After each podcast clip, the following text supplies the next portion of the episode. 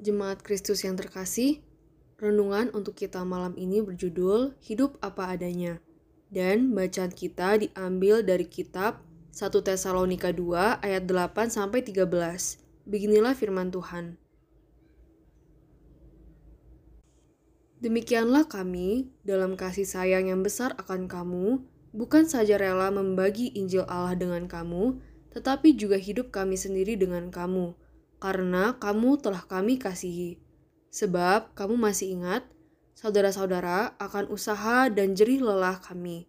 Sementara kami bekerja siang malam, supaya jangan menjadi beban bagi siapa pun juga di antara kamu. Kami memberitakan Injil Allah kepada kamu. Kamu adalah saksi.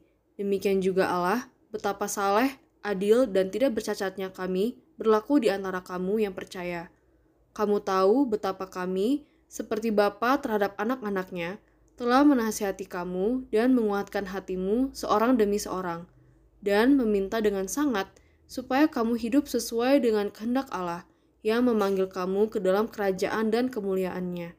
Dan karena itulah kami tidak putus-putusnya mengucap syukur juga kepada Allah, sebab kamu telah menerima firman Allah yang kami beritakan itu, bukan sebagai perkataan manusia, tetapi dan memang sungguh-sungguh demikian sebagai firman Allah yang bekerja juga di dalam kamu yang percaya.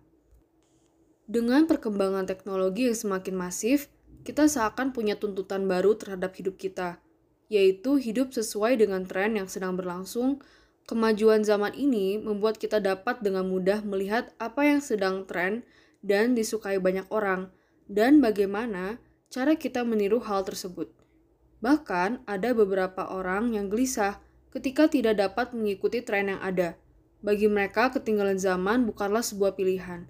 Mereka terasa mati bila tidak dapat mengikuti tren yang ada.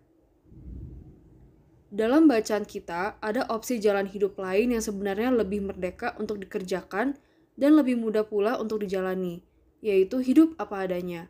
Teladan hidup ini diberikan Paulus saat melayani dan merawat jemaat di Tesalonika – Paulus sebagai rasul hadir di tengah jemaat dalam kesederhanaan, ketulusan, dan kasih yang begitu melimpah ia berikan kepada jemaat di Tesalonika.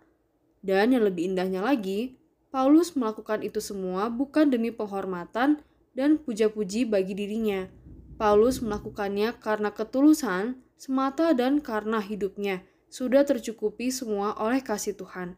Dari Paulus kita dapat belajar untuk dapat hidup apa adanya, dan penuh dengan rasa cukup haruslah diawali dengan hidup dalam anugerah keselamatan dari Allah.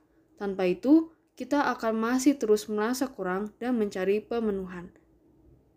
Selamat hidup dalam anugerah keselamatan Allah. Demikianlah renungan malam ini.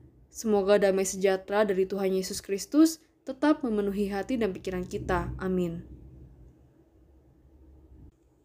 Jemaat yang terkasih, Mari kita bersatu hati menaikkan pokok-pokok doa yang ada dalam gerakan doa 21 GKI Sarwa Indah. Mari berdoa.